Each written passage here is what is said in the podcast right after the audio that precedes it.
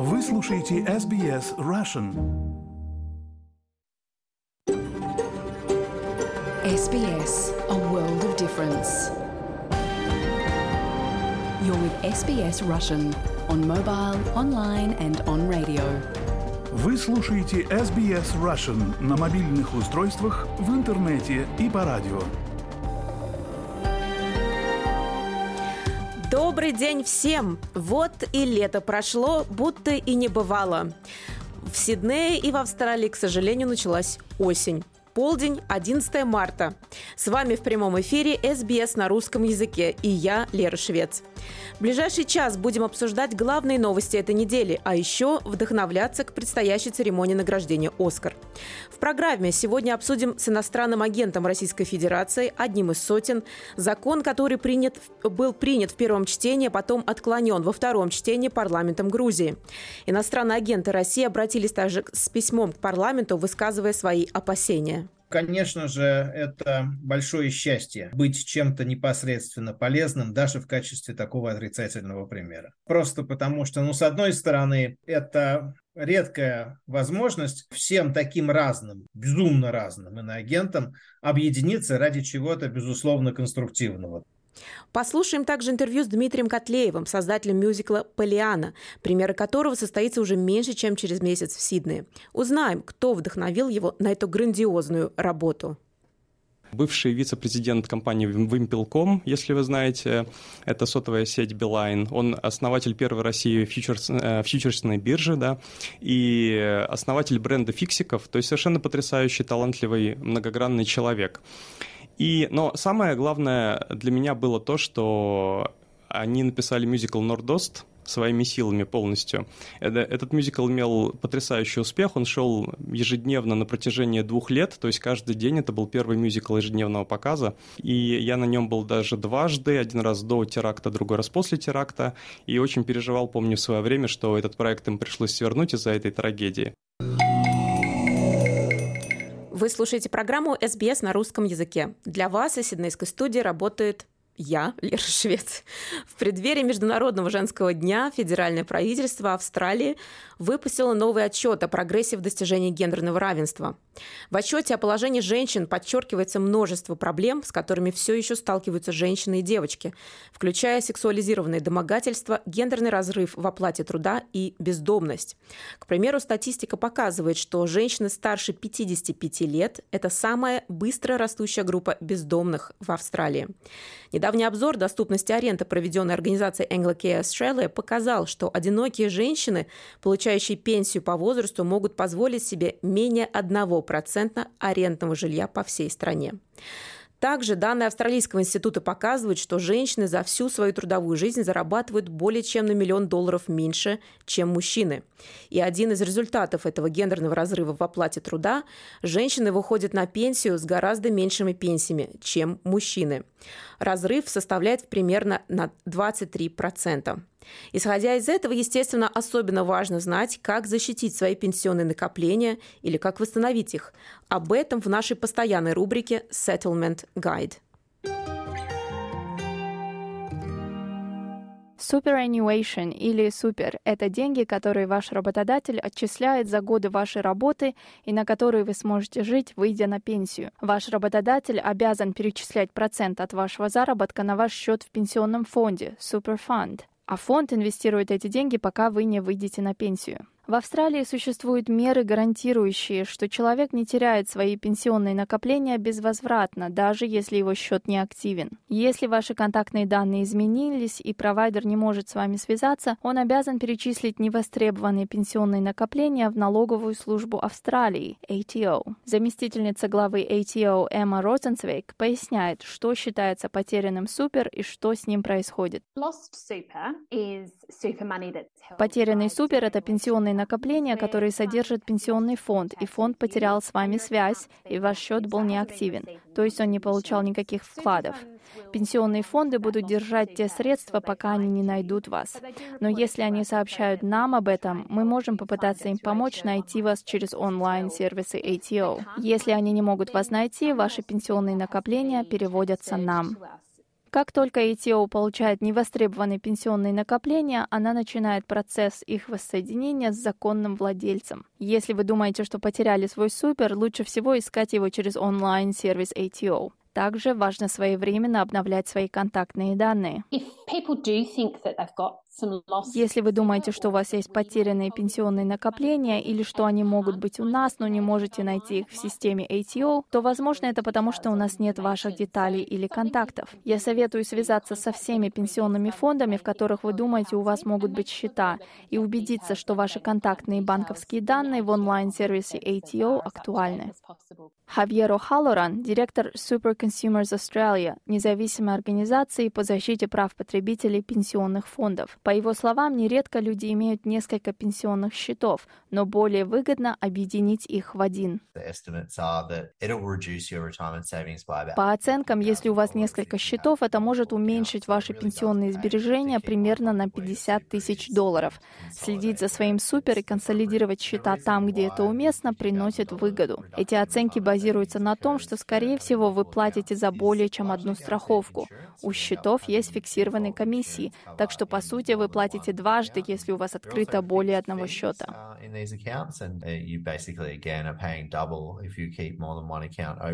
Пока вы еще находитесь в Австралии, вы можете подать заявление на получение пенсионных накоплений при выезде Departing Australia Superannuation Payment или DASP. Но вы можете завершить его только после того, как покинете страну и срок вашей визы истечет, или она будет аннулирована говорит Розенцвейк. Это позволит вам забрать пенсионные накопления из суперфонда, как только вы покинете страну. Если вы не сделаете этого в течение шести месяцев после отъезда из Австралии, либо после истечения срока действия вашей визы, то ATO сообщит об этом вашему фонду, и ваши деньги будут переведены в ATO как невостребованный супер. Эти деньги все еще принадлежат вам, вы можете забрать их, но держит их ATO, а не пенсионный фонд. Если вы гражданин или постоянный резидент Австралии, переезд за границу не меняет правил по обращению с вашими пенсионными накоплениями. Постоянные резиденты или граждане Австралии, которые переезжают за границу, могут получить доступ к своим пенсионным накоплениям при тех же условиях, что и при пребывании в Австралии. Вы должны достичь пенсионного возраста и удовлетворить условия для вывода накоплений. Даже если вы покинули Австралию, вы не сможете снять пенсионные накопления досрочно, кроме как в исключительных случаях, таких как, например, сильные финансовые трудности или важное лечение, стоимость которого не покрывает Medicare. Если вы находитесь за границей, О'Халлоран советует обновить свои контактные данные, а также проверить эффективность и комиссии своего фонда. Самое время проверить, высоко эффективен ли ваш фонд.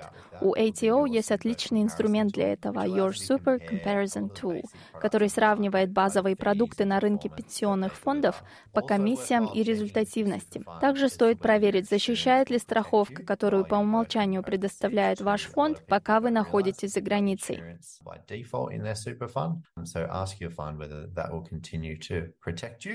Также проверьте, не платите ли вы ненужные комиссии и продолжайте делать взносы.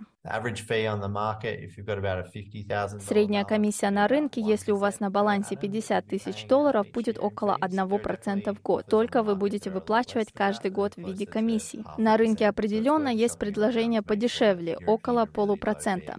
Стоит присмотреться вокруг и поискать, чтобы убедиться, что у вас счет с низкой комиссией, чтобы ваши накопления не истощились, пока вы находитесь за границей. И, конечно, вы можете продолжать делать вклады, чтобы ваши пенсионные накопления росли росли, даже если вы переехали в другую страну.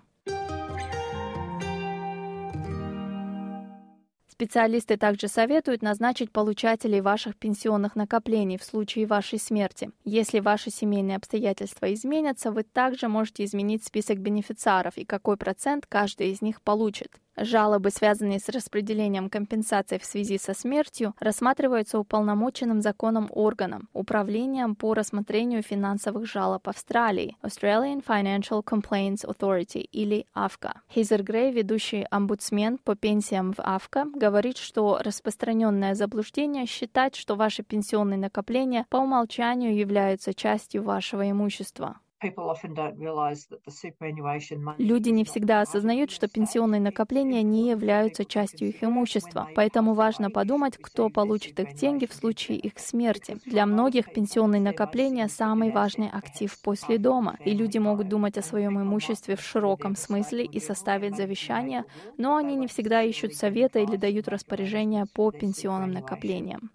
Когда члены фонда сообщают о том, как они предлагают распорядиться их пенсионными накоплениями после их смерти, они обязаны поставить заинтересованные стороны в известность о том, что они могут связаться с АФКО в течение 28 дней, чтобы обжаловать решение, если они считают его несправедливым. Эта жалоба оценивается, и по ней выносится юридически обязывающее решение. По словам Грей, споры и жалобы возникают нередко.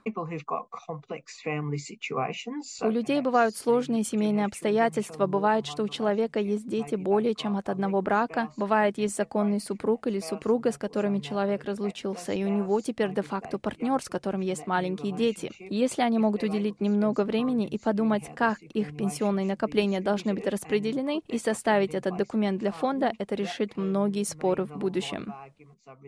Сюда входит юридическое назначение бенефициаров, получателей вашего супер.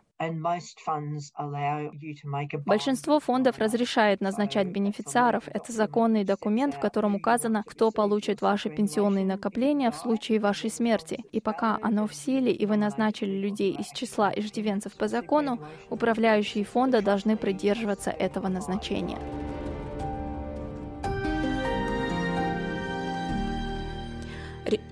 Settlement Guide подготовила Бермет Талант по материалам новостной службы СБС. А мы переходим к другим темам этой недели.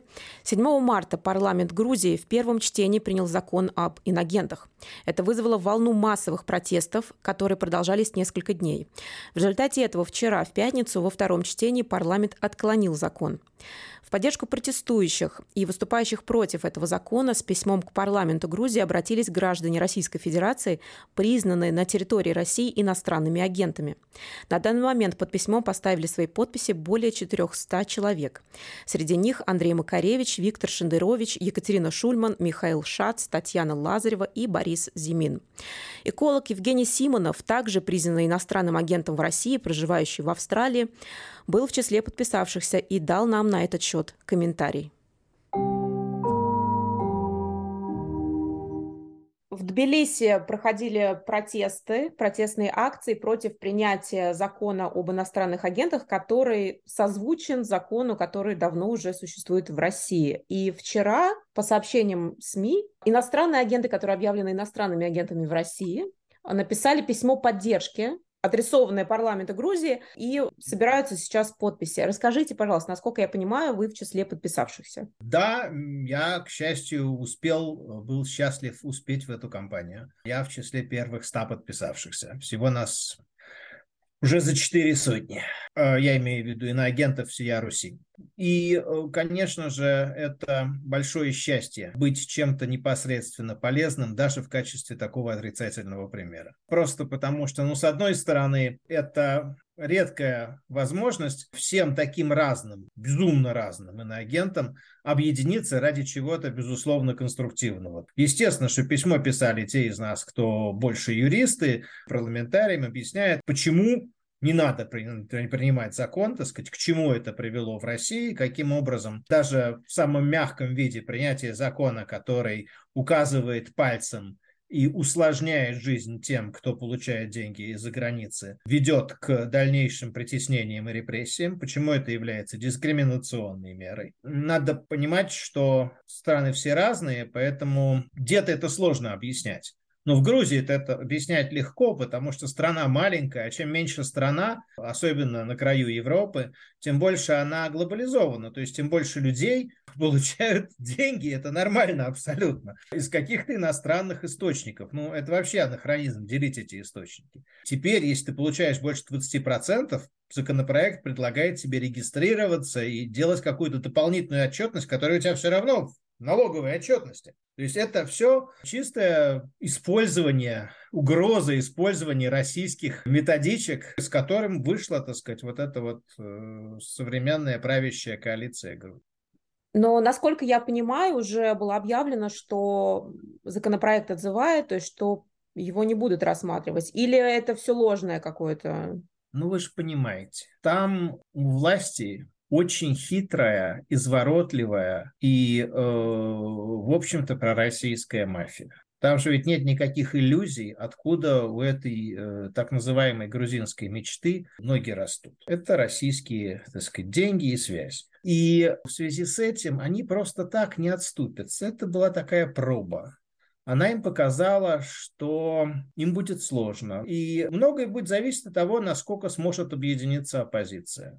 А, потому что те, кто со мной говорят, говорят, что принципиально все ясно, что сейчас нужно менять эту ситуацию, добиваться назначения досрочных выборов, на которых, э, наконец, эти товарищи, которые раскрыли карты, проиграют. Последние полгода часто очень появляются новости, либо сообщения на Фейсбуке о том, что вот вот этого иностранного агента, который из России, не пустили обратно в Тбилиси. Вот Анну Ривину недавно не пустили в Грузию. Ну, это, конечно же, связано, скажем так, с очень малоустойчивой политической позицией Грузии. Грузия несколько довоенных лет, долгое время в общем-то, при большом общественном сопротивлении элитой э, дрейфовала в сторону России. Просто за счет того, что у власти была какая-то верхушка, которой так выгодно было поддерживать баланс и свою власть. Понятно, что это балансирование, оно даже, возможно, не столько связано с получением дополнительных выгод, хотя, конечно, связано, оно еще связано с тем, что есть огромные угрозы, исходящие от соседа. Поэтому я полагаю, что, как и в некоторых других странах, которые четко не выразили свою позицию, четко не перешли в какой-нибудь лагерь, у всех, кто сидит на заборе, есть очень большое опасение, что их с этого забора снимет Россия.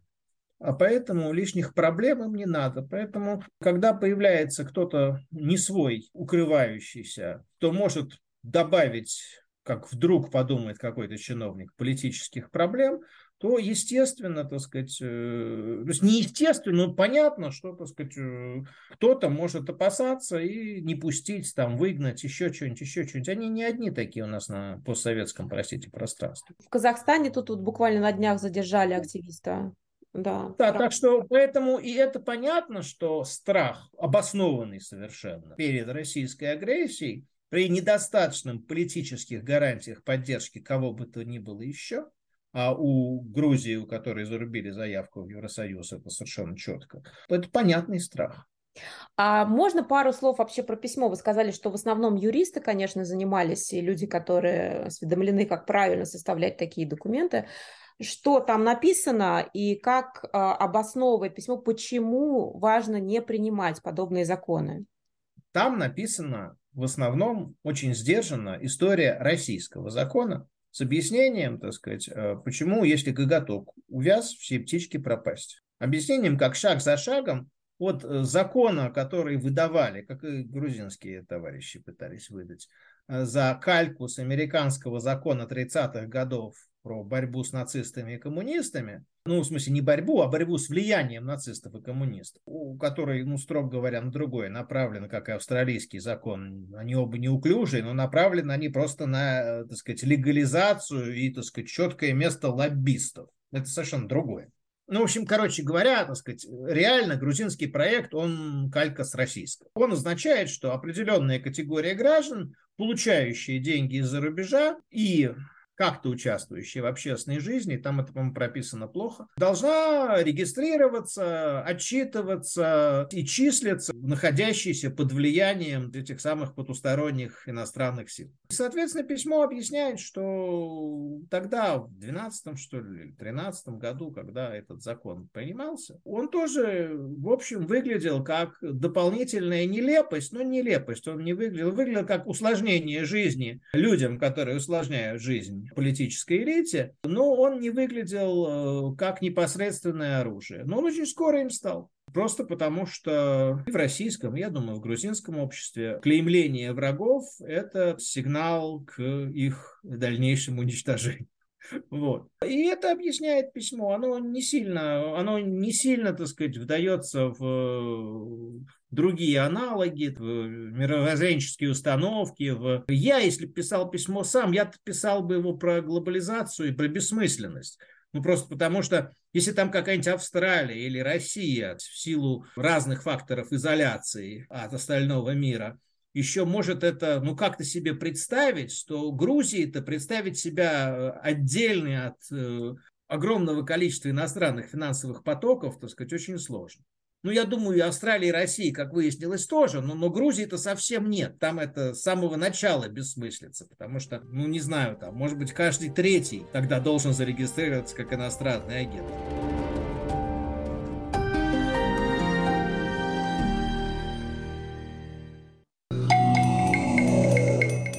Вы слушаете программу «СБС на русском языке». С вами Лера Швец.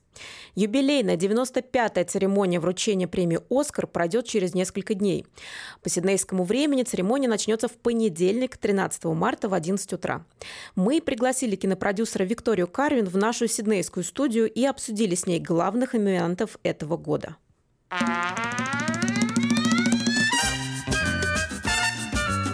Если «Золотой глобус» все пьют шампанское, сидят за столом, едят, пьют, то в «Оскаре» ты сидишь как в театре, на своем стуле, никаких шампанских. Все да, очень, вот это меня, кстати, всегда поражало. Строго. Вот этот Golden Globes, мне все время это наблюдает, вот 8 марта в бухгалтерии. Вот мы все, все расселись по столам, и мы обсуждаем, кто там что. Мне понятней оскаровский формат. Вот насколько я знаю, ты смотришь, можно сказать, религиозно вручение Оскаров каждый год. Традиционно. Традиционно, давай не будем религиозно. Какая твоя самая любимая церемония за прошедшие несколько лет, или, быть может, какая-то историческая? Мне вспоминается, ну, имеется в виду с ведущими, когда связано, да, то есть, конечно, Всё, от этого очень угодно. сильно зависит. А, мне запомнилась Эллен Дженниорс, не помню какой год, но она, во-первых, разносила пиццу по всему залу. А, я помню, да-да-да, она заказала пиццу. И потом она делала вот этот самый грандиозный селфи, который набрал там миллиарды просмотров. Точно, точно. Со всеми, точно. со всеми, со всеми. То есть вот, ну это был такой веселый, классный. Как а это она привела каких-то случайных людей? Да, как, и потом которых... она, при... да. она еще привела случайную группу туристическую, они такие прошли там. Вот это да, запомнилось. Ну так да, и давай в этом году, что у нас, кто у нас номинирован на самые главные? Лучший фильм, лучший режиссер, у тебя табличка с собой. Так, никто не может, к сожалению, лицезреть это, но я мне придется описать. А, Вика только что мне показала Excel спредшит на компьютере. Вика, пожалуйста, покажи мне еще раз эту страсть. Там очень много цветов, очень много значков. Это, знаешь, мне кажется, у завхоза моего факультета в МГУ вот учет стульев э, и всяких Я столов примерно так же, наверное, выглядел. Все очень серьезно. Вика, расскажи мне, что в этой табличке у тебя? Как происходит голосование? Потому что есть еще голосование ADG, American Directors Guild, гильдия продюсеров, гильдия актеров. Все голосуют а по отдельности у них свои есть эти церемонии. И те же самые люди практически, да, сидят в киноакадемии, тоже голосуют. Угу. То есть, чтобы они там не выбрали, это вроде как рефлект... Каким-то образом попад... попадает. Да, можно вот так вот, как правило, да, и вот это вот предположить, да, с, с помощью, скажем так, статистики и подсчетов. Табличек. Табличек, вот, да, спредшитов. Есть такой журнал The Hollywood Reporter, в котором каждый год, ну давно они уже перестали это делать, Каждый год печаталось несколько интервью перед Оскаром. Интервьюировали людей, именно академиков, да, которые голосовали. Не сообщался их имя, пол, ничего. И называлось это brutal, короче, брутальный разбор, за кого я проголосовал, кто должен выиграть, почему и кто не должен выиграть. И вот очень прям все так, знаешь, честно, я не, я не смотрела ни одного документального там фильма, например. Да? Наугад, Поэтому я не голосовала за эту категорию. А. Но вот я там посмотрела все вот эти, я посмотрела все эти, я считаю, что, конечно же, выиграет вот этот человек, но достоин выиграть вот тот человек. Там действительно был вот, ну, искренне такой вот разбор а, вот этих всех номинантов, да, и можно было вот действительно поржать, когда ты uh-huh. читаешь это, потому uh-huh. что человек знает, что он будет анонимный, uh-huh. и... Его несет. И да, поэтому Я вот с той же позиции бы хотела бы, если, ну, не смотреть на статистику, да, но брутальным образом, да, сказать, вот а мне вот такой фильм понравился. Мне кажется, что вот он должен выиграть. Ну, Можно да- так? Конечно, давай. Вот из всех фильмов, да, которые э, номинировались, мне очень понравился фильм, сейчас будешь ругаться, «Топ Ган». Я вышла из кинотеатра с таким отличным настроением и позитивом, что, да, вот до сих пор я это испытываю каждый раз, когда говорят про «Топ Ган». Я считаю, что вот такие фильмы должны как бы А получать этом призы. фильме? Что, что, что, почему? Ну, во-первых, он такой, ностальгия, знаешь, с, с первой части. Во-вторых, он лучше, чем даже первый фильм, мне так кажется. Ну, конечно, красавчик Том Круз. И сама съемка, захватывающие просто трюки, эти полеты самолетов. То есть ты ощущаешь себя прям, ну, То есть ты- частью команды. Ты фанат блокбастера, такого классического блокбастера, американского, по сути дела. Нет, не, не могу сказать, что я фанат блокбастера, но... Ну, Тут- Том Круз мне нравится, да. Мне Да? как он мне нравится как э, актер, каких героев он играет, то есть Mission Impossible, Top Gun, Джек Ричер. Вот мне кажется, что Top Gun, в принципе, достоин того, чтобы быть э, такой feel-good movie of the Мгм. year. Конечно, выиграет Everything Everywhere All at Once, потому что он ин- инновационный. Во-вторых, там снимаются два актера, которые не могли 40 лет найти себе работу. И ее номинировали, да, на главную женскую роль, а ее партнера, точнее, по фильму, да, Ну да, да. номинировали на главную мужскую роль. И думаешь, они возьмут? Или там есть А, кто-то Думаю, что посильнее? Мишель, ну, большие шансы, что она возьмет эту. Она просто такая классная, знаешь, она вот ну да, там есть Кейт Бланшет, который выучил немецкий, у нее там вот эти тренера, Лидия Тар, дирижер, супер круто. Ну да. Но у нее уже два Оскара есть, ну хватит уже. Успокойтесь, женщина. Поэтому я не знаю. Мне кажется, что для баланса могут, да, Кейт бы сейчас с тобой не согласилась. Конечно, нет. Но я думаю, что у Мишель меньше шансов в следующем году получить Оскар. А у Кейт такие роли шикарные каждый год, Ну, понятно. Она что она как- может еще 10 Оскаров выиграть. Ну, это правда. Она как наша это, как ее. Мэрил Стрип. Да, спасибо. Она как Мэрил Стрип. Она была, есть и будет. Хорошо, а среди мужчин? Слушай, мне кажется, кому дадут, а кому Ну. должны были бы дать? Дадут, наверное, Брэндону Фрейзеру за роль в фильме «Кит». Была большая кампания этого фильма. Потом что-то как-то затихло, да, и все переместились на этого Элвиса. Элвис — это биопик, да, это Баз Лерман, это большой фильм, там красивые костюмы, он шикарно поет, действительно перевоплощается в Элвиса Пресли. Но возьмет Кит. Я думаю, что это между Брэндоном Фрейзером за то, что заслужил своим камбэком, да, таким, и в такой неприглядной форме предстать перед всеми. Плюс еще, если сравнить его, да, в «Мумии», Ну да. когда он играл, и какой он да, сейчас, то есть с ним много что Для произошло. тех, кто не следил за жизнью Брэндона Фрейзера, в «Мумии» 300 лет тому назад он такой подтянутый красавец. Сейчас красавец, но не подтянутый. Остин Батлер уже выиграл, сколько он выигрывал? Ну, из главных призов он выиграл три. Бафта, Голд, Золотой Глобус и Акта Awards, это наша австралийская академия. Получит либо Остин, либо Брэндон. Но мне кажется, что Колин Фаррелл. Я бы дала Колина Фаррелл. Кто-то сказал, обратите внимание на, не- на его брови, после этого вы не сможете это развидеть никогда. Я никогда не обращала на это внимания.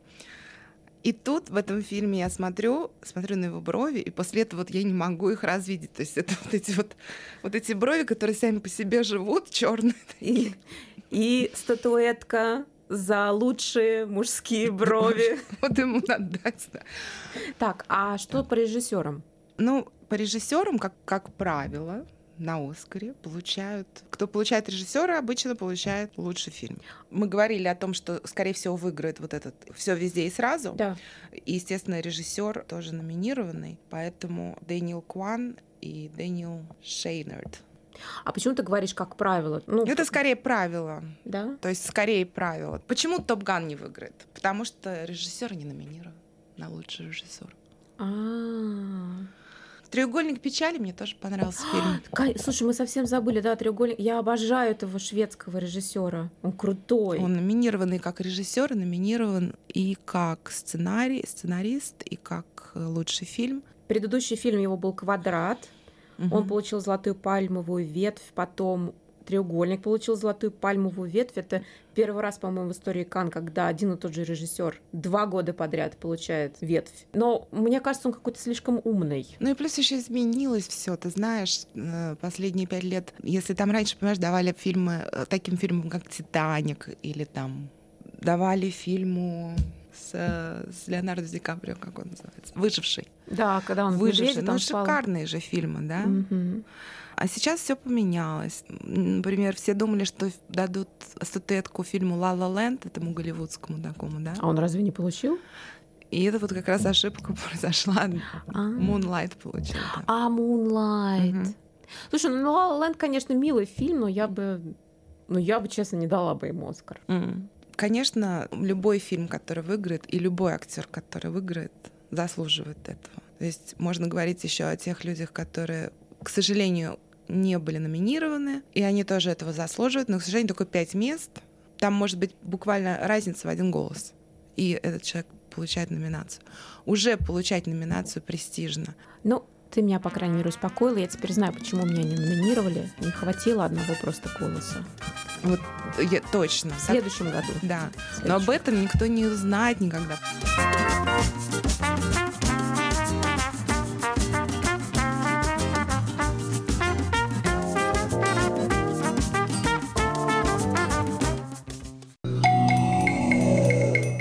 Вы слушаете программу «СБС на русском языке». С вами Лера Швец. Завтра, в воскресенье 12 марта, в русском клубе в Стратфилде в Сиднее пройдет авторская программа Светланы Задориной «Три века русского романса». Это вторая встреча с романсами в русском клубе. На первой встрече в конце января Светлана Задорина познакомила зрителей с романсами конца 18-го, начала 19 века. В концерте также принимают участие вокалисты Елена Пономарева, Оксана Попова и Михаил Куликов. 12 марта в русском клубе в Стратфилде в час дня. Также в русском клубе в начале апреля состоится премьера мюзикла «Полиана». Виктория Станкеева поговорила с Дмитрием Котлеевым, исполнительным продюсером и создателем мюзикла «Полиана».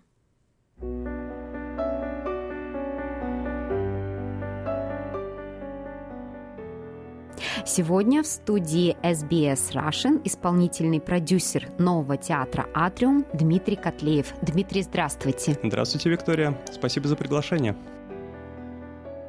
Дмитрий, расскажите, пожалуйста, о том, как возникла идея вашего проекта, который называется «Полиана», для которого я знаю, что вы сами писали музыку и слова. Да, с удовольствием. Я хочу сначала пригласить всех на это уникальное мероприятие. Оно состоится 1-2 апреля. Это будет премьера, пройдет все в Страсфилд, в русском клубе. И я вас всех приглашаю приходить. Это будет уникальное, интересное семейное мероприятие для всех. Немножко о том, как а, вообще возникла идея создания этого мюзикла. Это произошло примерно года четыре назад, когда мне впервые пришла идея написать собственный мюзикл. На тот момент я был а, музыкальным руководителем театра Доремикс, музыкальным руководителем актером, и мы только что успешно поставили мюзикл «А зори здесь тихие». И я подумал, здорово, какой следующий шаг, какой следующий этап. И следующим этапом я решил, что будет попробовать реализовать себя в качестве композитора или бретиста, то есть полностью написать музыку и слова своего собственного мюзикла и поставить его на сцене. И у меня был живой пример перед глазами, я хочу немножко рассказать о том, что меня сподвигло на этот шаг и впечатлило. У меня был живой пример перед глазами, это творческий дуэт Иваси, Алексей Иващенко и Георгий Васильев – это два человека, которыми я восхищаюсь, которых безмерно уважаю. Алексей Иващенко, он певец, актер. Его голосом, кстати, озвучен Брюс Уиллис в пятом элементе. Георгий Васильев, помимо того, что он автор песен, музыкант, он еще, у него совершенно потрясающая биография. Он предприниматель, бывший вице-президент компании Wimpel.com, если вы знаете, это сотовая сеть Билайн. Он основатель первой России фьючерс, э, фьючерсной биржи, да, и основатель бренда фиксиков, то есть совершенно потрясающий, талантливый, многогранный человек. И, но самое главное для меня было то, что они написали мюзикл «Нордост», своими силами полностью. Этот мюзикл имел потрясающий успех, он шел ежедневно на протяжении двух лет, то есть каждый день это был первый мюзикл ежедневного показа, и я на нем был даже дважды, один раз до теракта, другой раз после теракта, и очень переживал, помню, в свое время, что этот проект им пришлось свернуть из-за этой трагедии. Но хочу сказать не про сам этот мюзикл, а про то, что два человека смогли собственными силами, не имея высшего композиторского образования сделать такой грандиозный проект с нуля, и этот проект был успешным. Вот это меня впечатлило очень. Я решил, что я попробую сделать что-то, может быть, не такое грандиозное, но тоже собственными силами. И э, я поделился этой идеей с э, театром Дора Микс. Мне сказали, ну, хорошо, давай пиши, мы посмотрим, что из этого получится. Я стал искать идеи, ходил-ходил, думал, что же такое взять за основу, что, что-то, над чем я мог бы работать долгое время, не теряя энтузиазма, что-то незаезженное, интересное. И пришел к жене своей за советом. Она в это время читала детям книгу Полианна и говорит, а вот возьми Полианну, напиши по ней. И я подумал, почему бы и нет. Стал думать в этом направлении – я начал делать наброски музыки и текста. На тот момент я каждый день ездил на работу, это было еще доковидное офисное время. Работа у меня, в общем-то, две. Одна дневная IT-специальность, другая вечерняя – это музыка, преподавание гитары, фортепиано, теория музыки. И каждый день э, по дороге на работу обратно в машине я что-то придумывал, я записывал идеи на диктофон – Потом, приезжая домой, я это как-то разбирал, систематизировал, записывал. И так за 2-3 месяца у меня возник черновик всего мюзикла. Получился полноценный мюзикл, примерно 30 музыкальных номеров на 2 часа, не, не считая антракта. И э, я показал эту, эти наброски своим коллегам по цеху сказал, ребят, вот смотрите, есть уникальный проект, уникальный мюзикл, написанный, по сути, русскоязычным сиднейцем для сиднейцев, то есть это может быть что-то такое из этого может что-то получиться. Но моих коллег это не очень заинтересовало на тот момент. Возможно, ну, сама идея, может быть, сюжет не приглянулся. Или не было уверенности в том, что получится что-то качественное в конце концов. Ну и э, наши пути разошлись в конечном итоге. И я стал искать варианты, как же мне этот проект реализовать. Начал собирать вокруг себя людей. Из Доремикс, соответственно, мне пришлось уйти. Это было очень грустно, к сожалению, потому что это большая часть моей жизни, очень важная для меня. Но пришлось оттуда уйти. Ушла вместе со мной Виктория Росс, которая поддержала эту идею изначально. И э, она нашла для этого проекта режиссера профессионального Викторию Артикову. Это человек с э, театральным музыкальным профильным образованием. Она э, имеет опыт работы именно вот в театральной сфере, руководит общественными организациями. И мы стали искать актеров для этого спектакля, для этого мюзикла. И оказалось, что это очень непростая задача найти такое достаточно большое количество талантливых поющих, танцующих, играющих людей э, в русскоязычном комьюнити, при том, чтобы желательно, чтобы они не были задействованы на каких-то других проектах, и у них вообще было время, чтобы репетировать. Но с большим трудом нам все-таки удалось собрать такой коллектив. И туда, во-первых, э, прежде всего, туда вошли члены моей семьи, у меня очень большая семья, я считаю, пятеро детей. И вот моя жена Татьяна и трое моих детей, это Соня, Аня и Оля, они э, в том числе все вместе влились в актерский состав. И вообще могу сказать, что это очень сложно. То есть это очень сложно совмещать как бы семью, работу, театр. И для них это было очень сложно и есть э, в том числе и сейчас. То есть это мало того, что папа постоянно занят, так и в этом еще и надо участвовать на протяжении многих лет. Им это интересно и сложно одновременно. Помимо этого, другие э, друзья, коллеги, единомышленники вошли в состав нашего нового театра «Атриум». Это э, Виктория Степаненко, талантливая пианистка, но в данном случае она участвует не как пианистка, а именно как актриса, это ее бенефис в качестве актрисы. Потом э, Данил Климонтов и его дочь Соня, два очень ярких человека, и вы их, может быть, знаете по различным музыкальным мероприятиям в Сиднее. Потом Виктория Росс, ее мама Валентина, Лана Мейлс, Дмитрий Кислов, Иван Голузов. Так, вроде бы никого не забыл. А, и еще Эля Попова, да. Помимо этого, есть еще люди, которые нам помогают или будут помогать со звуком, светом, с реквизитом, субтитрами и так далее. И вот благодаря всем этим людям, тем, для кого этот проект стал тоже как бы своим детищем, кто вложил вот частичку себя, э, какие-то генерировал творческие идеи, ходил на репетиции и так далее. Вот благодаря всем им этот проект стал возможен, и за что я им очень благодарен. Помимо этого еще хотел упомянуть двух человек, без которых было бы сложно это все сделать. Это наш талантливый вокальный руководитель Оксана Попова и э, замечательная певица Лена Пономарева, которые нам очень помогли с вокалом по вокальной части.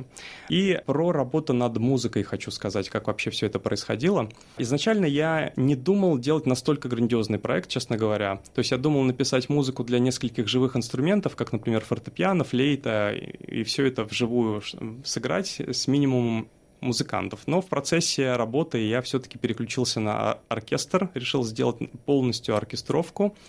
И на каком-то этапе работы Оксана Попова, наш вокальный руководитель, предложила идею найти профессионального композитора, который смог бы мне помочь именно вот э, обучить каким-то моментам, показать на возможные ошибки, ну, то есть как так, такую э, рецензию дать и помочь мне с какими-то моментами. И я нашел такого человека, это Максим Бабинцев, молодой талантливый композитор, э, выпускник Московской консерватории имени Чайковского. Он со мной проработал примерно год, у нас это был такой курс молодого бойца, очень интенсивный. Я ему показывал свои ноты, свои наброски, он их разбирал, объяснял что-то, говорил, здесь переделать, здесь лучше вот так, и так далее, и так далее. И вот так в течение года у нас продолжалась работа. Переделок было очень много, иногда по много раз одно и то же произведение приходилось э, дорабатывать. Но в конечном итоге Максим остался доволен, я тоже остался доволен. У нас получилось, в смысле, у меня получилось под его талантливым руководством такое произведение. Потом следующим важным этапом стала запись аудиоматериала. А, весь живой оркестр найти в текущих условиях проблематично для нашего проекта, поэтому я решил поступить так, как обычно поступают. Пишут музыку для фильмов, для сериалов, то есть записывают все в студии. И, соответственно, я тоже решил пойти по этому пути, приобрел профессиональные библиотеки звуковые, плагины различные, и все это записывал э, в течение многих месяцев. И вот сейчас это Полианна, музыка к ней звучит в исполнении известного оркестра телерадиокомпании BBC британской. Вот. Но это не значит, что музыка э, как бы компьютерная, нет, ни в коем случае. То есть это инструменты, которые э, полностью интонированы мной, записаны каждый инструмент по отдельности, с динамикой, с экспрессией. То есть максимально приближено, как это был, было бы к э, живому исполнению оркестром. Вот примерно так произошло все, и на данный момент э, мы активно готовимся к нашей премьере. Вы написали свой мюзикл по сценарию повести Леонор Портер. И давайте для тех, кто не читал эту книгу, я расскажу, что это история маленькой 11-летней девочки по имени Полиана, которая после смерти родителей приезжает жить к, к замкнутой и строгой тете. Я не буду сейчас рассказывать содержание этой книги, чтобы зрителям было интересно, но у меня вопрос. А, вы писали образ Полианы по какой из своих дочек, или это собирательный образ? Ну, а, прежде всего, я не то чтобы писал образ Полианы, образ Полианы написал Эленор Портер, а нам нужно было найти подходящую актрису на эту роль, и мы решили э, выбрать э, нашу, э, нашу с дочь Аню, которая будет на этой главной роли. Почему а... именно ее? Было ли соревнование между детьми за главную роль? Как такового нет. Почему-то вот как-то сразу эта роль ей подошла. То есть она у нас такая жизнерадостная девочка, и в мюзикле Полианна очень жизнерадостный ребенок. И Просто другого варианта как-то у нас даже не получилось. Но мы нашли роли для других детей. То есть, например, Оля у нас исполнит роль Джимми Бина, а Соня роль Нэнси, служанки у тети Полли. А сын не обиделся, что у него нет роли? А, сына мы привлекли на, одном, на определенном этапе. А, сын, а, ему еще тогда, вот ему сейчас 10, тогда ему было еще меньше, мы его хотели использовать на роль одного из горожан маленьких. Ну, впоследствии мы решили, что это не обязательно, и от этого отказались, но он активно приходит на наши репетиции, он в этом участвует, ему это нравится. Еще дочь Маша, э, нам будет тоже помогать во время премьеры. Э, скорее всего, она будет руководить видеосъемкой. Посмотрим. То есть у нас, по сути дела, вся семья, никто не остался незадействованным. Андрюша будет помогать на входе билеты раздавать. Да. да. Наша программа подходит к концу, и хочу напомнить вам главные новости Австралии и мира к этому часу. На северо-западе штата Квинсленд ожидается еще больше приливных дождей и очагов наводнений. При этом южная часть штата также готовится к сильным дождям. Сообщается, что в Брисбене ожидается 60 миллилит... миллилитров, миллиметров осадков в следующие сутки. Сообщается, что дамба на Coast уже переполнена. Жители поблизости просят быть предельно осторожными. В других новостях прошли последние публичные слушания комиссии по делу Роба Дет, в которых выступила мать молодого человека, покончившего жизнь самоубийством из-за ложного сообщения о его долге Centralink. Минюст Российской Федерации вчера обновил список иностранных агентов. Туда вошли Международный фонд защиты природы WWF, экономист Сергей Гуриев, политик Геннадий Гудков, бывший глава Яндекс Новостей Лев Гершинзон, блогер Ника Водвуд, журналист Даниил Губарев, а также фонд «Свободная Бурятия». Вот такие главные новости к этому часу. Ну а у нас на сегодня все. Спасибо, что в этот час присоединились к нам, к программе SBS на русском языке. Для вас из Сиднейской студии студии сегодня работала Лера Швец. Мы вернемся к вам, как обычно, в понедельник в полдень. Хороших всем выходных. Берегите себя.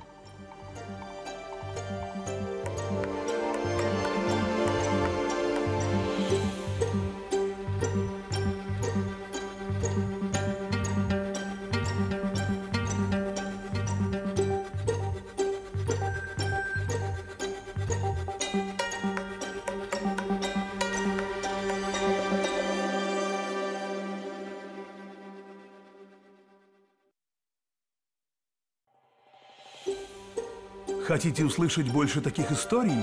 Это можно сделать через Apple Podcasts, Google Podcasts, Spotify или в любом приложении для подкастов –